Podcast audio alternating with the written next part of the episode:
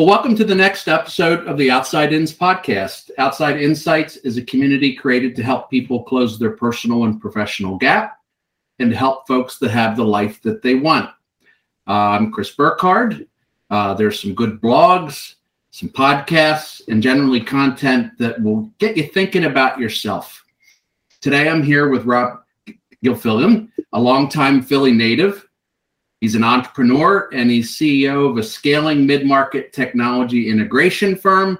Rob, I think we'll start with, once I finish, like, what is a technology integration firm? That probably gives everybody a foundation. The firm is Cenero. Uh, it's, a, it's a great story of just staggering, staggering growth of over twenty-five percent a year for many, many years. He now has uh, two hundred plus employees. But Rob, welcome aboard. Uh, I know we go way, way back. I think it's been fifteen years or so. We both had fledgling companies, and we were in a C E O roundtable called C E O Think Tank, sharing our war stories, getting ideas. I'm just so excited to have you as a guest. Is my first observation is like, I think this is going to be like every other conversation we have where we just riff on ideas and share things and have so much in common. The difference is, is fifty-two thousand people in the outside-in community get to hear our conversation. Very cool. Well, very good to have you. Um, do you want to start with what a technology integration firm is, and you know, maybe talk about Cenero mm-hmm. and where you are today in Q three twenty twenty-one? Sure. So, yeah, technology integration kind of encompasses a, a ton of different things. Um, so, and actually, you know, when when you I remember years ago when we started out, we had all these different things we were trying to push ourselves to. Like Cenero was an infomedia company. We're going to be in, you know, information, multimedia, infrastructure, multi, and nobody knew what that would be, you know. So you either have to like brand around some type of word that nobody knows or just state the obvious. So uh, we, we came up with we're a service-focused audiovisual conferencing solutions provider committed to delivering exceptional meeting and presentation experiences to our clients. So in a nutshell, we design, build, and service audiovisual and unified communications solutions, primarily for boardrooms, conference rooms, training rooms, and then we put a slew of services around those things to provide data and analytics back to our clients. Rob, I would imagine that the last two years has created changes in the market. It's I can't decide if you guys are more in demand or less in demand or somewhere in the middle. Yeah, it's uh, it's an interesting. It's been interesting eighteen months. Um, I don't know how many people I talked to during COVID, especially the early parts of COVID, and said your business must be exploding at this point. And the fact of the matter is that in order for us to conduct business and earn revenue, we actually have to go into an office space or a place of business, which we were on, we weren't allowed to do. Um, furthermore. Uh, Companies didn't know when they were going to have their employees back in the office. So a lot of things that they had planned for, they delayed. Mm. So um, w- what happened with us is we ended up kind of having a pause on business for a while. The the organizations we could do work in and then wanted us to do work would let us go into the offices to do work. We did. And what's happening now is that we have a, a significant backlog of business to get to. And the reality that people are seeing is as they're going back to work, the experiences that they had in the conference rooms before they left are very different than the experience they had at home working on a platform. This is like we're, we're on a platform. This isn't a room or a space. Right. And then when they're going back into the space, the experience in the space is inconsistent with what they're used to at home. And none of the tools that were in the space before they left to work at home work with any of these conferencing platforms. So there is a tremendous demand in what we do, and we literally can't get to all the business at this point. Yeah, I, you know, business owner to business owner, I keep saying I want to democratize same experience for people. You yeah. know, my used to be your remote person got kind of set aside, right? Didn't have the same experience as those in the conference room. Now it's this sort of weird thing that barely works where I'm leaning over a monitor or staring at a T V. So I, I can just imagine that. I, I hope I hope this won't you won't mind the backing up. You know, you and I started our businesses, you know, going to market, figuring out what we called our businesses. I, I, I remember that in common. And I know you teach and coach a lot of other leaders. You know, if if, if you're a kid at an incubator at a college, I mean, they spend so much time getting clear on their market, getting clear on what the customer has to say.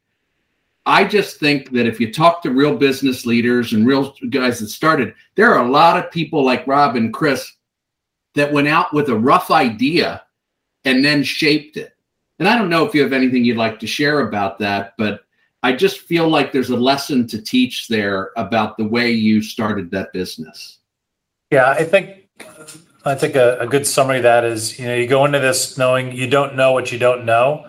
So, you know, as we get older, you realize there's so many other things that you still don't know and still don't understand. Um, and all this stuff is, you know, coming into, it's it's, it's coming to your, your, your view. Um, I guess, you know, the, I think, and I have this conversation a lot is, you know, going in, my, my goals, objectives, and I guess what, what my passion was going into this business and what they ended up being along the way, they change about every several years, you know? So, I mean, selfishly, I always knew I wanted to be a business owner, and it was because I knew I wanted to have control over my own destiny and control over how much money I made.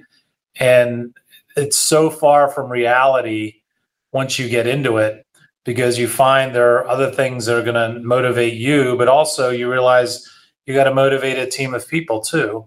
So um, for us, uh, I have an equal business partner, and the way we split things up, I handle everything's kind of client facing. He handles uh, the majority of the ops and finance. And I still remember this day getting in about three or four years, we started generating some revenues, and we sat th- sat back and had a conversation about what we wanted to do when we grew up. And we decided that, you know, the industry was in need of having someone come in and shake it up and actually do something exceptional. So we decided to grow an asset rather than have a business that we were kind of owner operators. Um, and it's cool because you get to hire people, you get to see people grow and migrate and create careers and get married and have kids, and kids go to college and they grow into these different positions, and they have long, really uh, worthwhile careers here. It's fun. That's, that's probably the most fun of anything. It, so you create something of value. It creates something that you're also very responsible for. Mm-hmm. And it's much different than a lifestyle business. And there's nothing wrong with that choice. Correct. I can certainly identify with that. So you said you always knew you wanted to be a business owner, and I couldn't agree with you more. You have complete control of your destiny when, when you are that. That's an, you know, that's a minority thought. Not a lot of folks think that way. You probably have a neat story with how this business got started.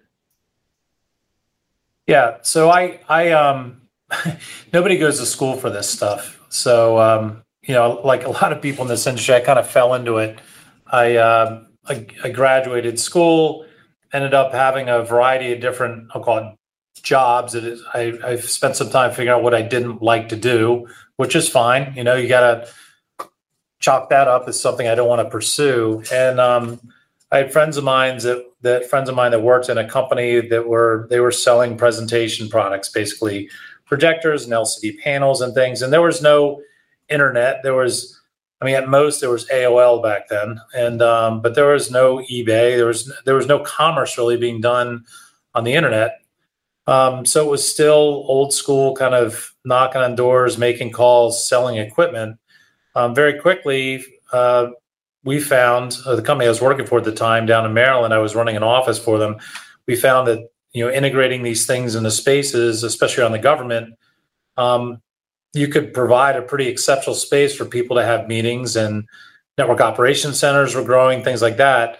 And it was really of interest to me. So, um, you know, we started doing that with the company down in Maryland. Uh, long story short, the the direction that the business owner down there wanted to take the business and, and what, and where I want to take the business, we're not in alignment. So, um, I quit, ended up moving back home, and, um, ended up meeting, uh, my business partner. Uh, he had a venture, which was basically starting an A S P targeted towards a related industry. Um, so I was hired to develop, uh, a business within a business kind of, and there was a market correction in March two thousand. The angel investor pulled the plug, funding went away. Chris and I got together and ended up buying the assets of the business and decided to become our, our target client and use the tools that we had developed to scale the business quickly. So it it was a software company that became an integration company, uh, which is kind of funny. You know, I do hear the story a, a bit that you, you get your start in an industry, a product set, or, you know, you like sales and you work for someone else and you start to gain some experiences. And then I'm not saying you fundamentally disagreed with that leader, but you start to decide how you want to do things yourself. And then that becomes the inspiration for, you know, I, I like to say, like, that's your Jerry Maguire moment, right? Like, here's how I'm going to do this differently, if you will. Um, You've probably had a couple of obstacles along the way. There's probably lessons to learn with them. What ones come to mind?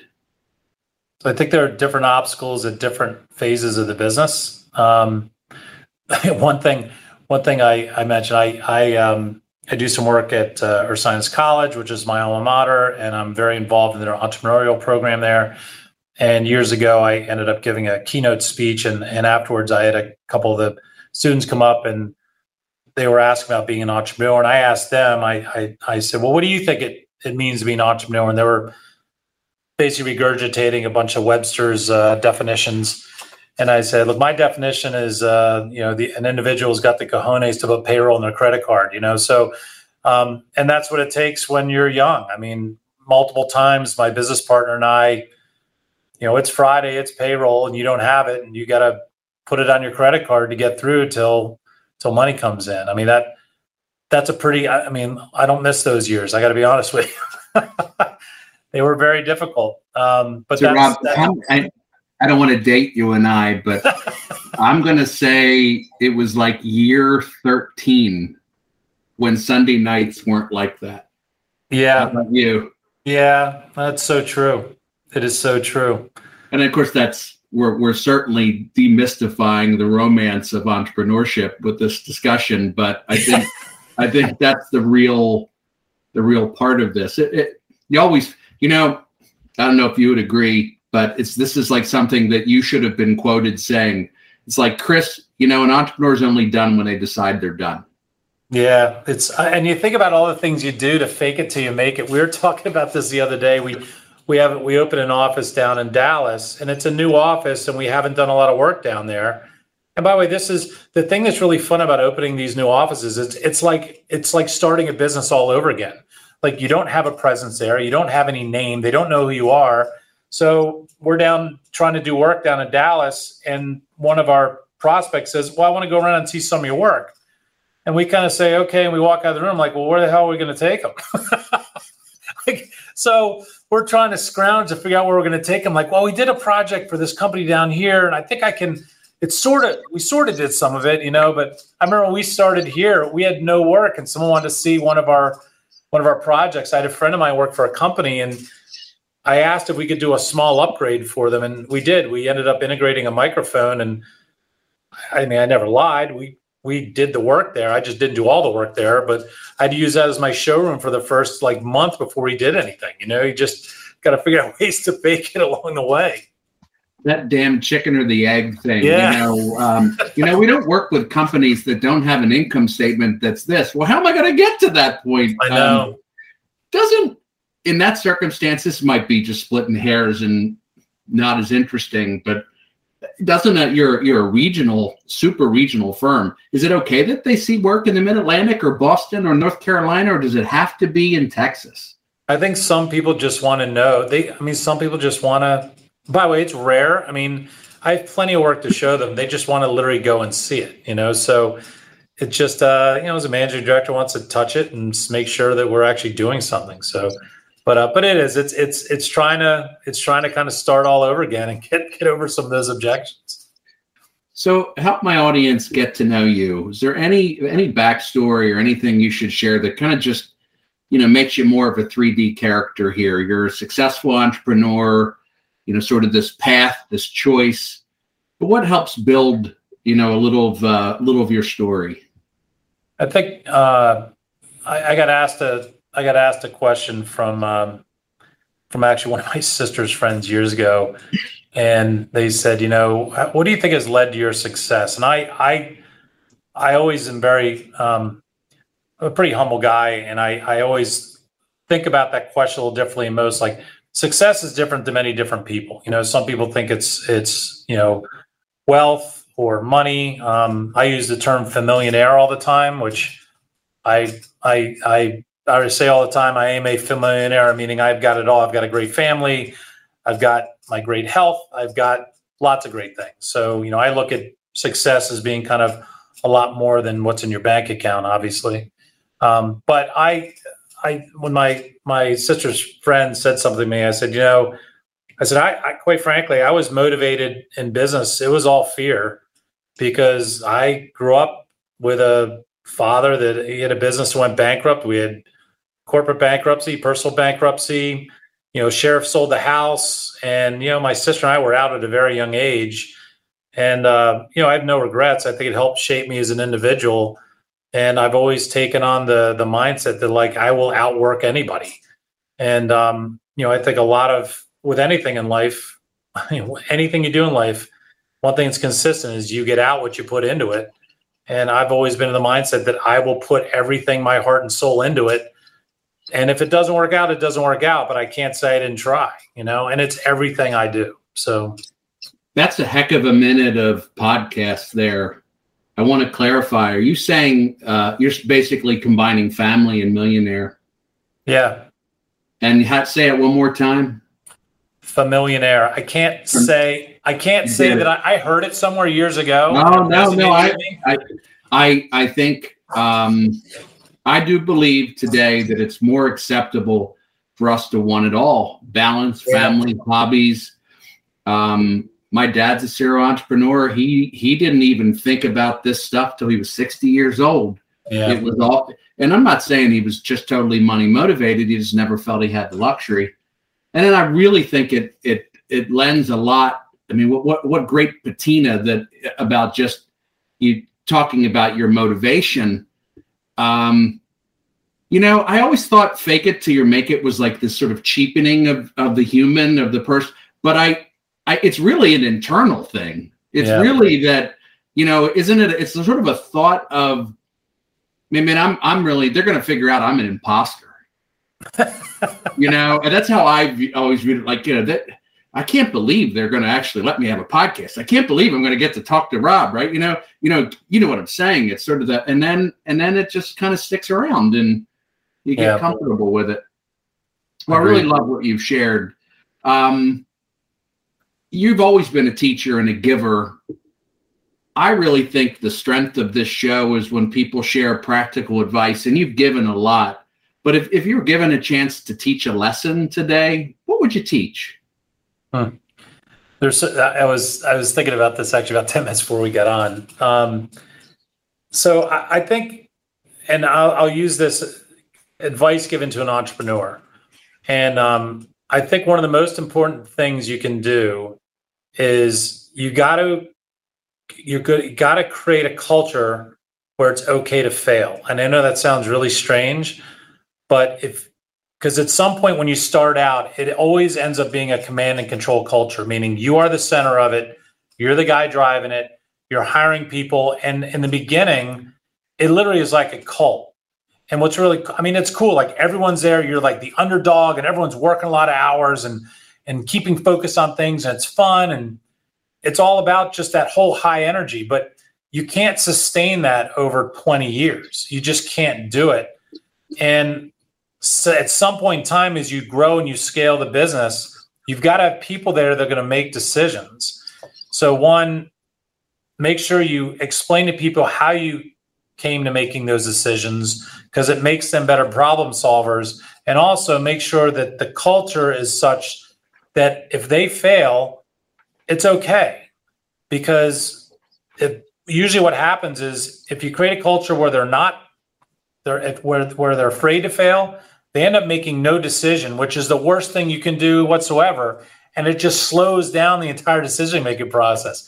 You'd rather them fail and correct rather than make no decision, because it's going to take longer to get to the right answer. There's so much good stuff in what you're talking about. Now, I remember in the early days when I could lean over one of the bullpen panels and you could like rally all twelve or fifteen or whatever, because everybody was line of sight, you know, and people worked for, excuse me, worked for less because you were an entrepreneur or believed in the vision or the outcome. Uh-huh. And what get what what got you here won't get you there along the way. That, I know. That failure piece is really interesting too, because I think people confuse that. We're not saying we don't want good work, right? We're not saying that it's not okay to catch errors in work. It's that when you fail and you have a culture that allows it, you have a debrief and you can learn. That's right. Right? And and then you need that in your in your culture. Has, has that been a, a big part of your meteoric rise? I would say that it's been a we we it's been a difficult thing to to uh, maintain long term, and I would say that at certain times throughout the business, we've done a better job than others at it, and we've tried to learn lessons along the way. Um, you know, by by making sure that you have a good set of core values as a business, which people follow and you hold clients accountable to, it'll actually help with that as well. Um, but, you know, we did have a time where it just, we really had a, a challenge with people being afraid to make decisions, and it just held everything up. And it wasn't necessarily that Chris and I were doing anything wrong. I think it had to do with maybe, well, not maybe, with us not providing appropriate um, training to, to managers along the way. So that's something we spent a lot of time doing, because as you grow and you have tiers and you have other people that are responsible, you got to make sure that what you believe in actually, you know, moves, moves through the cycles, moves through the company. Rob, I heard it described this way, that it's really hard to spread around the leadership D N A. Mm-hmm. And that that's, that's, not that's a great way to describe it. Yeah. Yeah. I, I, I did not come up with it, you know, it's just, but it, It just isn't a straight line. It doesn't happen in one meeting. Thou shall make decisions this way. It, it's sort of a, you know, it's a it's a, a process that goes all over the place.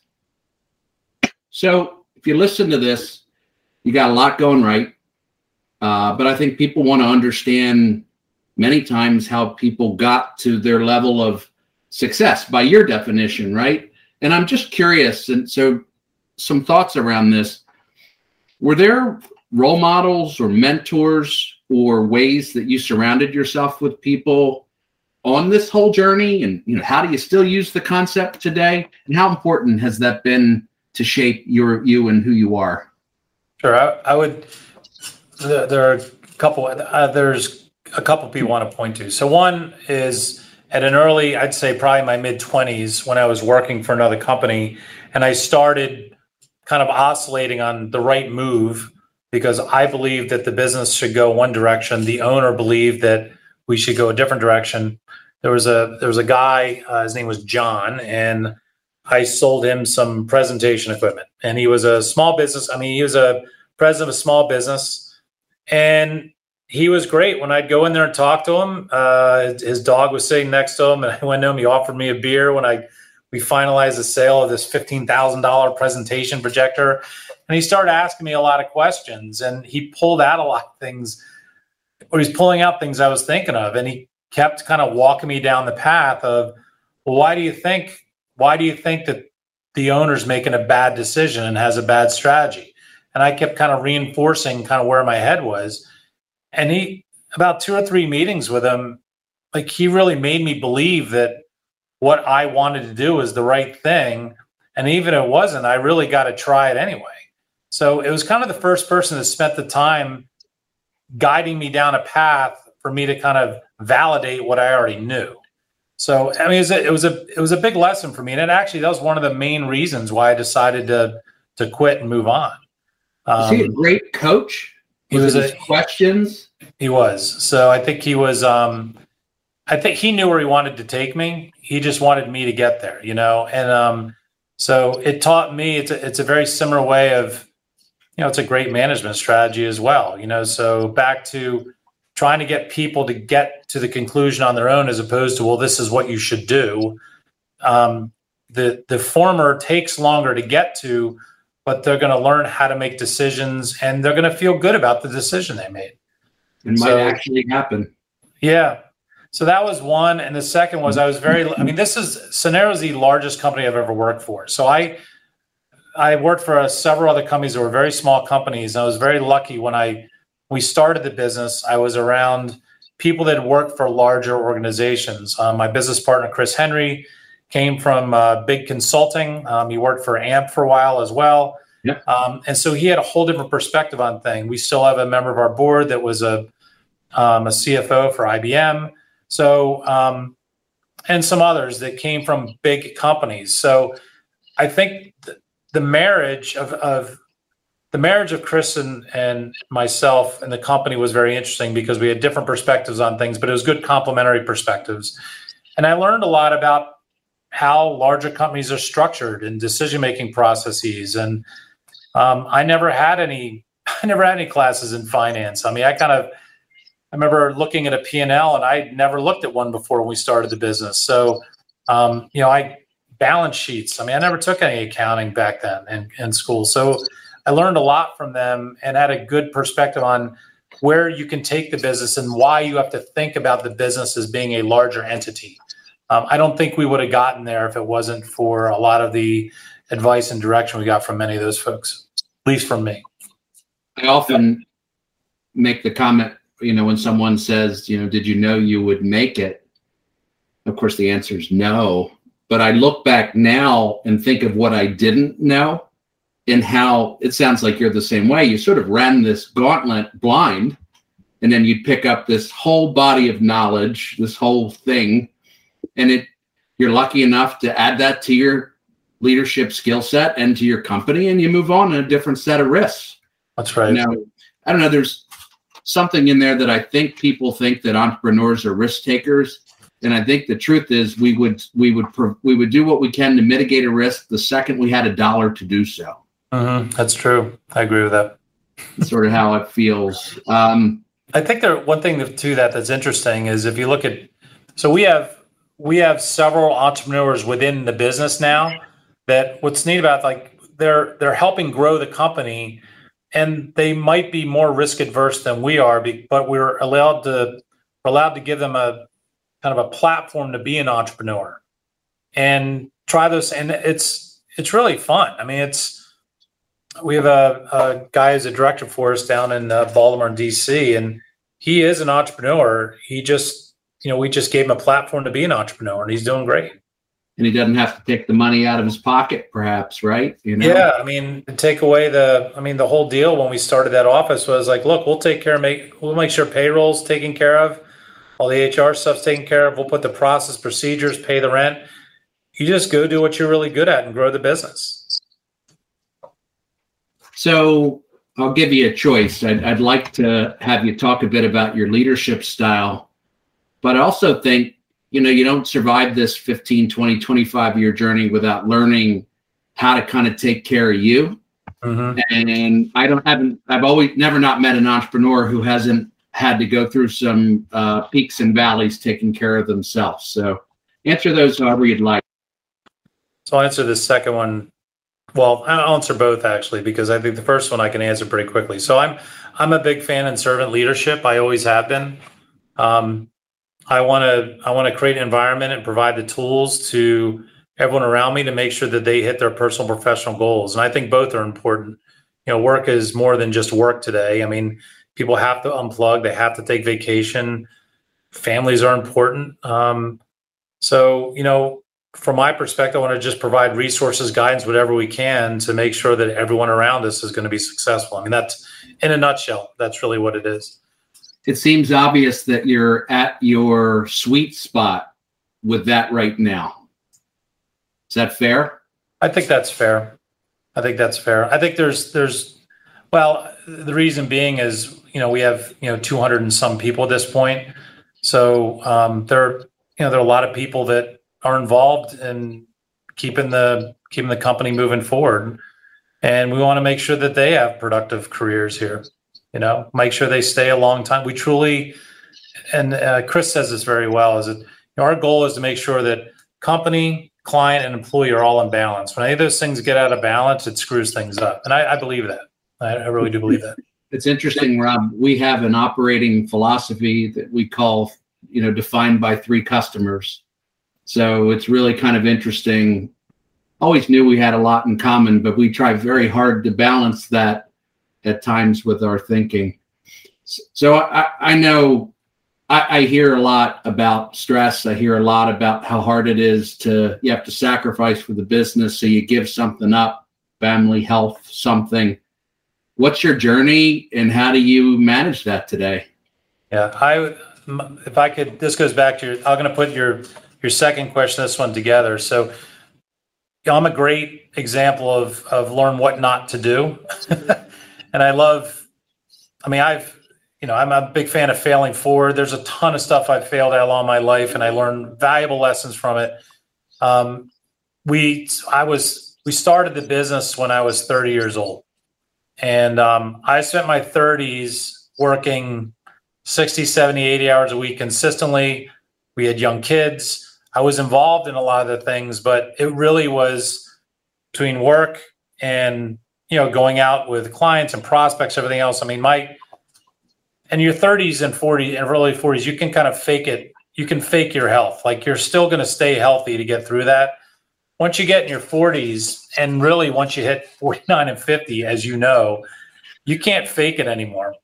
And the the the faster you get in a good routine of uh, mindfulness, um, spending time on you, um, making sure you're a lifelong learner, scheduling time for that, making sure you exercise, eating well. I know it all sounds, I mean, I'm regurgitating all stuff you hear every day.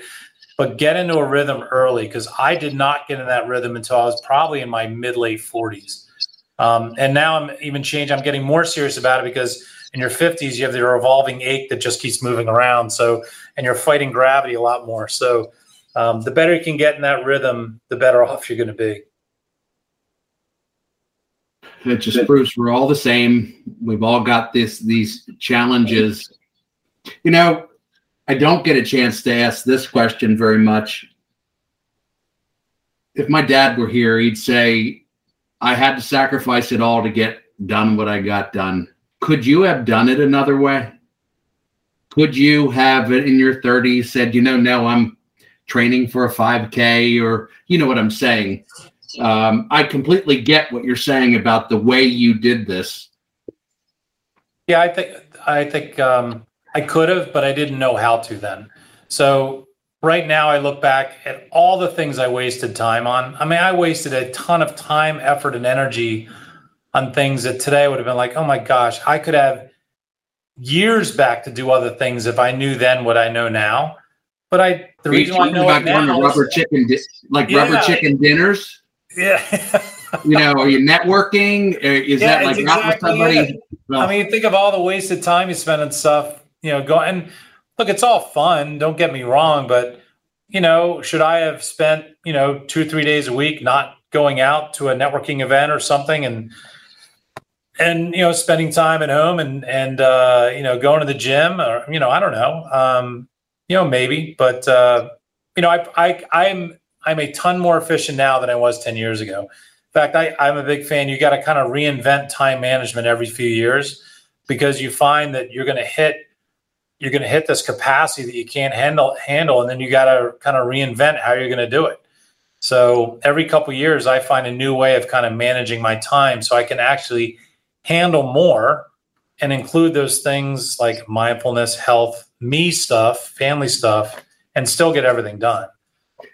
It makes a lot of sense to me that you've connected being a servant leader, helping others succeed, with the fact that you've got to have a deep reserve and be whole to accomplish that. Yeah. Certainly efficient. I heard you with uh, the way you approach your time, but if you're not right, it's really hard to serve. Yeah. I think the other thing you learn too um, is, you know, diminishing law of returns. So an eighty hour work week does not equal two forty hour work weeks. So, and it took, and it takes, again, this is kind of gray hair that takes, takes time to realize it's not going to work. You know, like I can't work sixty hours a week straight anymore. I, I mean, I'm exhausted. There's no way. Rob, I used to keep a spreadsheet please don't hang up on this, okay? But I think it, I kept the spreadsheet for every extra hour I worked when I started the bit. I started at thirty-three. And my thought was that was equity I was building for every hour over forty. And uh, I don't know why I thought that was, you know, it's amazing what you do to get through those things. It's so true. Um, so you're a lifelong learner. What are your favorite learning habits? Uh, I would say my, um, so I, I, I was never, and I'm, I'm, you know, embarrassed to say it, but I wasn't a great student in high school, and I wasn't really a great student in college. Uh, it took me a while to learn how I like to learn. Um, and I realized that I don't, I don't retain from reading, just reading very well. I'm very visual. Um, I'm great at listing things. Um, above all, I learn from doing and getting my hands dirty. If you, you give it to me and let me figure it out that way, I'm very good with that, with that kind of stuff. Um, I've, I, I've learned that I can retain audible, like audio books, like books over like Audible much better than I can reading. Um, if I read at night, I get three pages in, I'm asleep. I mean, it's great to put me asleep, but I can't get through a book. So I end up, Uh, I hike a lot, much like you. I hike a lot. I listen to um, I listen to books a ton. Um, I listen to books in the car a lot. I'm a huge TED Talks fan, um, and I'm kind of a micro learner. So I I try to do it in fifteen minute bursts um, yeah. every morning. I I have a great app that I use in the morning that I can basically get summary of books in fifteen minutes. You mind sharing so, what that is? Yeah, it's called Headway. That's, I just saw that. And so uh, is it, so you feel like it's a valuable way to digest? Okay. I absolutely love it. And it's a way, it's a, so I, I get up in the morning and I, first thing I do is I stretch, I do like twenty minutes of yoga. I got my ailments I do my P T for.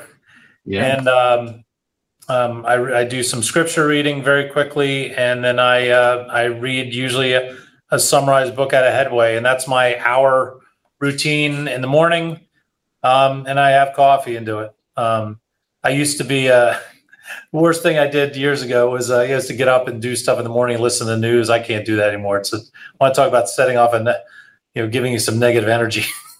I'll read that throughout the day. I don't know who said it, but win the morning. Uh, yeah. I know there's a lot, a lot of folks that think about this, but I, I appreciate you sharing that. Um, Cenero's got an, just this unbelievable track record. I, I love to hear it. And, but you know, I, I find that, I, I find that there's, you know, this, there's this sort of series of valleys and peaks that you go through on your path. Maybe you could talk about like, was getting to a million harder? Was five million harder? Was, and you can decide how high end you want to go. Uh, you've had to change and evolve as a leader. You've had to change your uh-huh. company, but along that path, what what was hardest? Uh, I'd say uh, the year we went three point eight to five million years and years ago, that was that was a big deal for us because that's when we got together and decided what do we want to do when we grow up. And that's when we decided to not make it a lifestyle business, but actually, um, and we realized our industry is one that it's it's highly fragmented, not a lot of major players. There are people that love the technology, love the gear, but they're not, they don't know, they don't really run businesses very well. And there's a way to do things better. And we we think that we can improve the industry and actually increase the size, increase the piece of pie or increase the pie so that more people will actually want to do meetings in a different manner. So we decided to try to do something exceptional in the industry. So that was then. Then I'll say that that twenty to thirty million in there is that first step of trying to get over the hump and putting a management structure in place. And that's going from that command and control to letting the inmates run the asylum kind of thing. And trying to do that, that's really, really difficult. And um, what I wish I'd done earlier was document processes a lot better because everyone knows when you got twenty people what to do. When you start getting thirty, forty, fifty, sixty people, what happens if you don't have it documented somewhere? They all go to you and ask you what you should do. So document them, get it down. And then that the fifty million was a, you know, we went from, you know, fifty-eight, uh, COVID hit, we had a reduction of about uh, eight or nine percent in revenues, which I still think was a pretty solid year. Um, but I will say the one silver lining with COVID was we got we put a, an entire different layer of data and analytics and, and management tools, and we're able to do more with fewer people.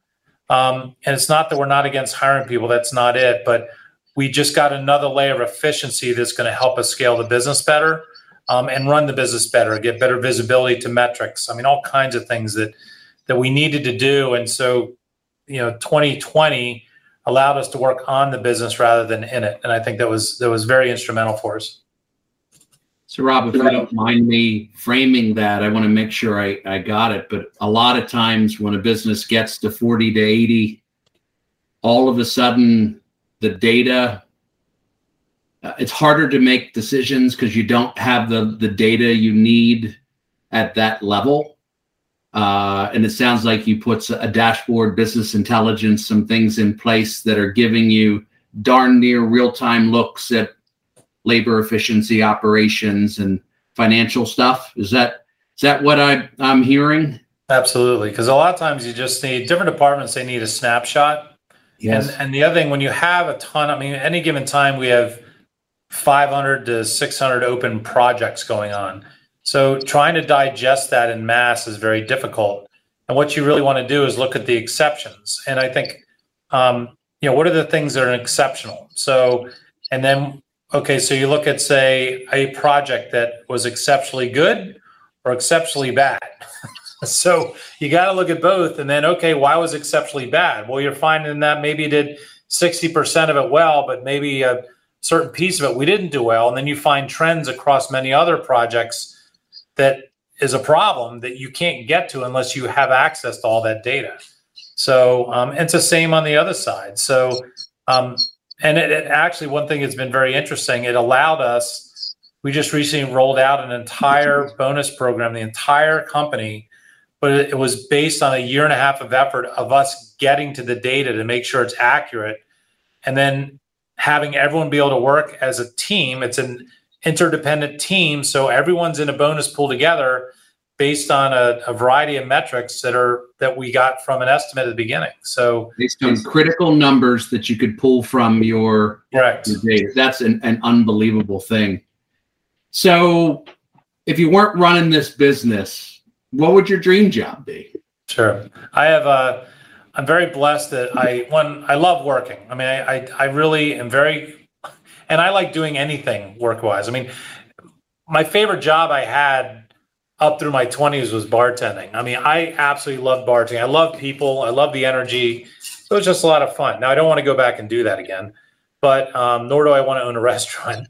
But um, but I will say I'm lucky I have a lot of interests. And I've always said, and you and I have talked about this, is, you know, I'm I'm not ready to retire by any means. I got a lot of gas in the tank. But when you are, you got to retire to something, not from something.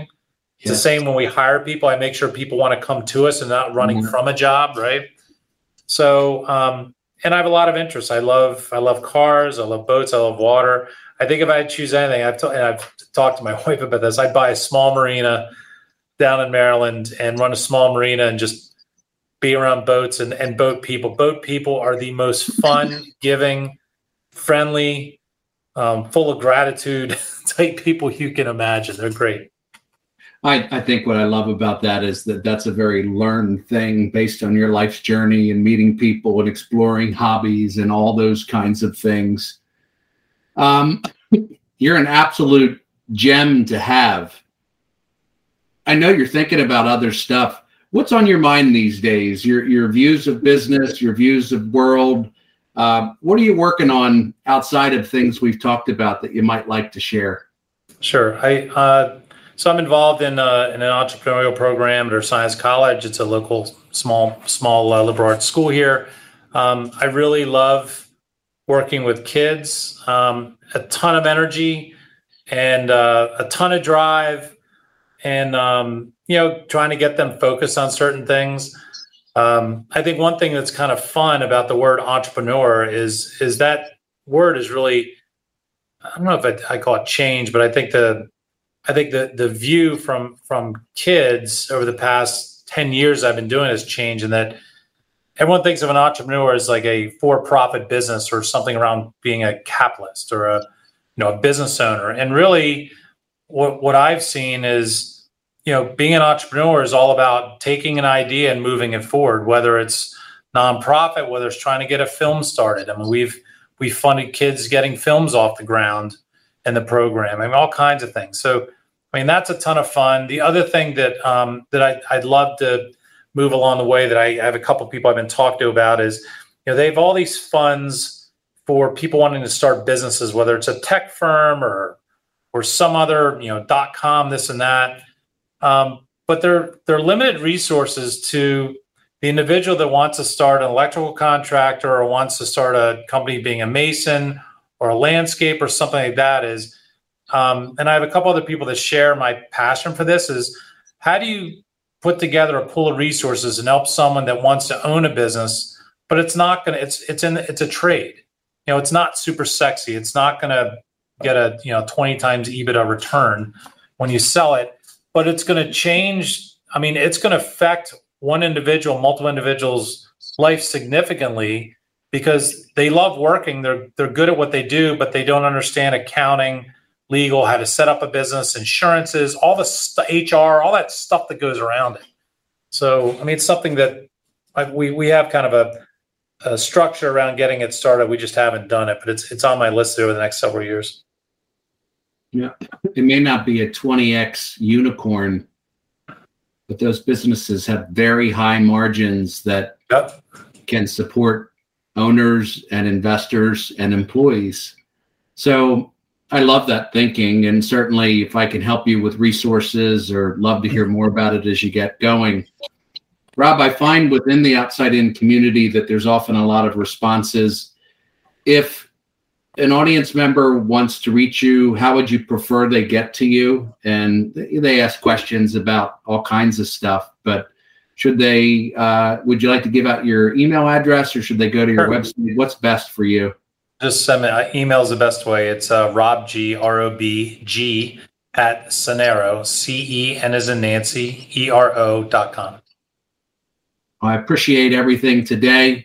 Unless you have any last and final, it's been fantastic to have you as a guest today.